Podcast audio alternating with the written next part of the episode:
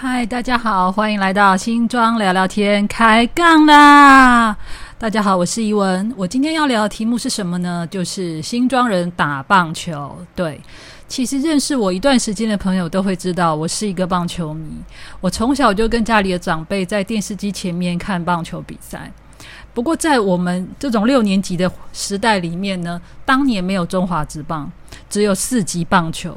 就是少棒、青少棒、青棒、成棒这种业余的四级棒球，而当年中华队的战绩非常的辉煌，是少数能够从强队古巴队手中拿下胜利的球队。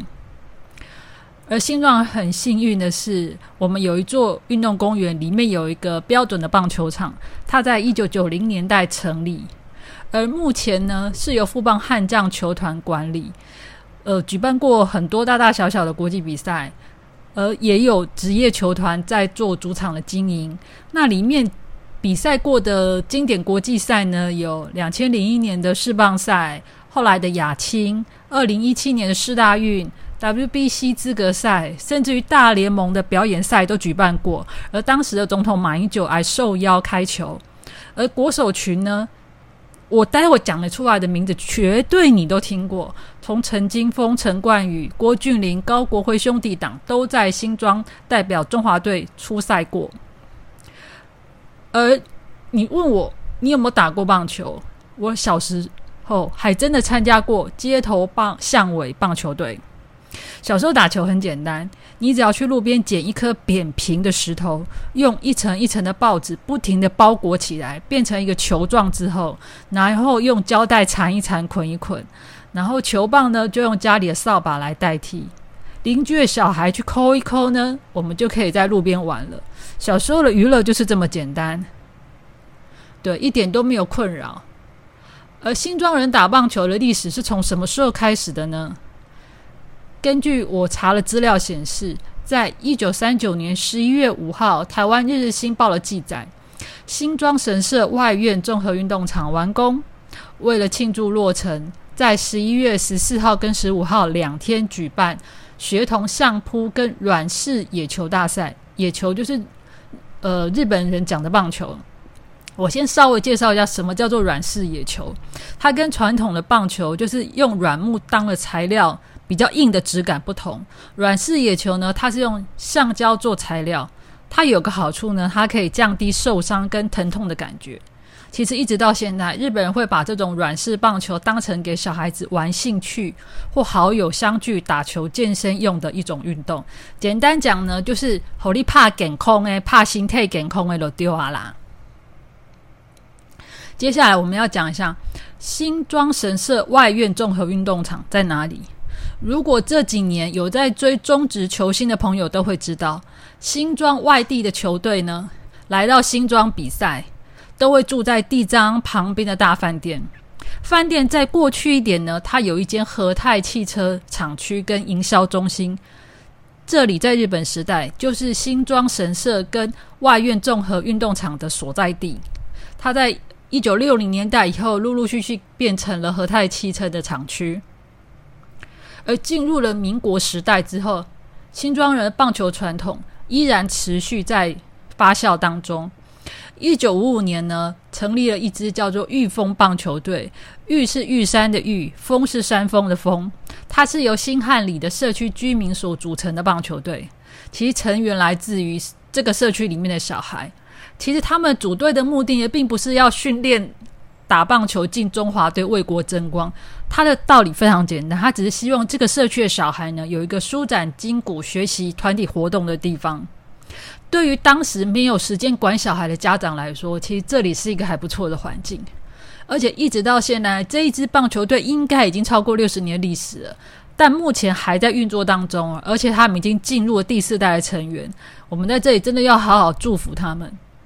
我记得我在联合报资料库里面找到了一个消息，是说一九五六年的时候呢，新庄有一个民俗改善委员会，他举办过三大竞赛，其中当中有一项比赛就是棒球比赛，当年有八支球队参加，连正攻手都组队报名参加了，而当时这八支球队当中就有御风棒球队的参与，不过目前呢也只剩下了他们。而当年所谓的民俗改善委员会，他举办的活动还有什么呢？除了棒球比赛之外，还有划龙舟，还有比布袋戏、踩高跷，还有歌仔戏。你会觉得新庄人娱乐也真的是蛮好玩的，对不对？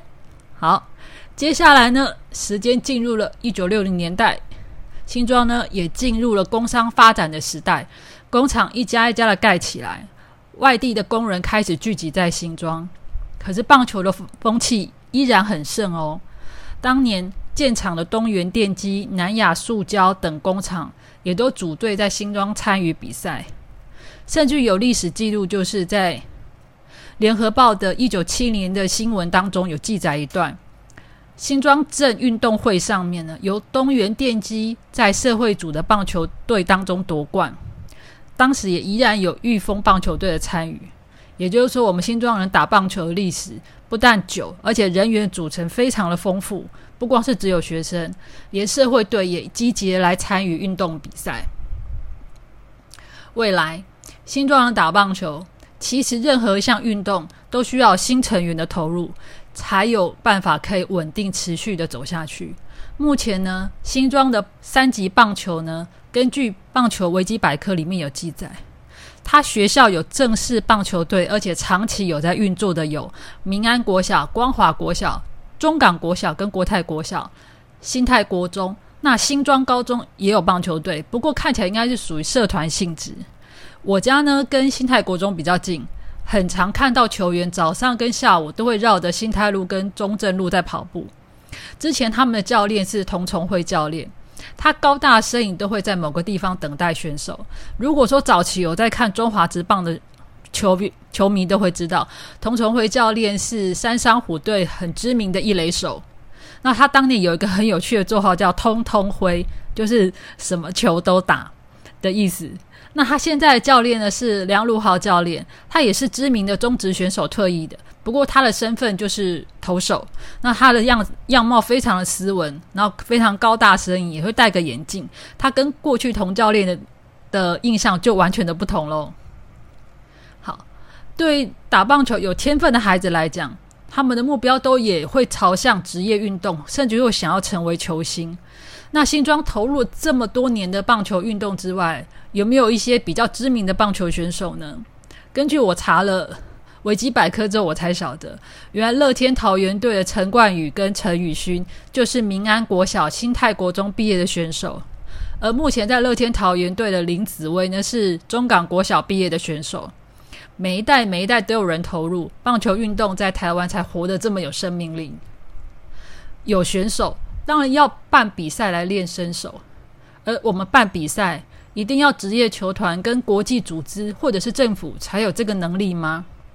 其实新庄有一项棒球比赛持续了十五年，它的名字叫做圣球杯全国少棒邀请赛。胜是胜利的胜，球是求婚的球。它从二零零七年开始，除了零八年没有办之外，一直到今年以来，它从来没有中断过。这个圣球杯呢，是为了纪念黄圣球先生，他是新庄出生第一代的国家队选手。在那个还能背着中华民国出战的年代，一九五一年跟一九五五五九年呢，两次参与国际赛事。他在一九五九年呢，还是第三届亚洲杯的队长。这位黄胜球老先生呢，他是呃彰化的师范体系出身的。他一九五九年在参与亚洲杯的时候，他还是一个左投左打的选手。二零零七二零零七年呢，新庄市棒球体育委员会主办第一届圣球杯，也也就是为了纪念这位初代的棒球前辈。直到二零二二年呢，比赛维持了十五届。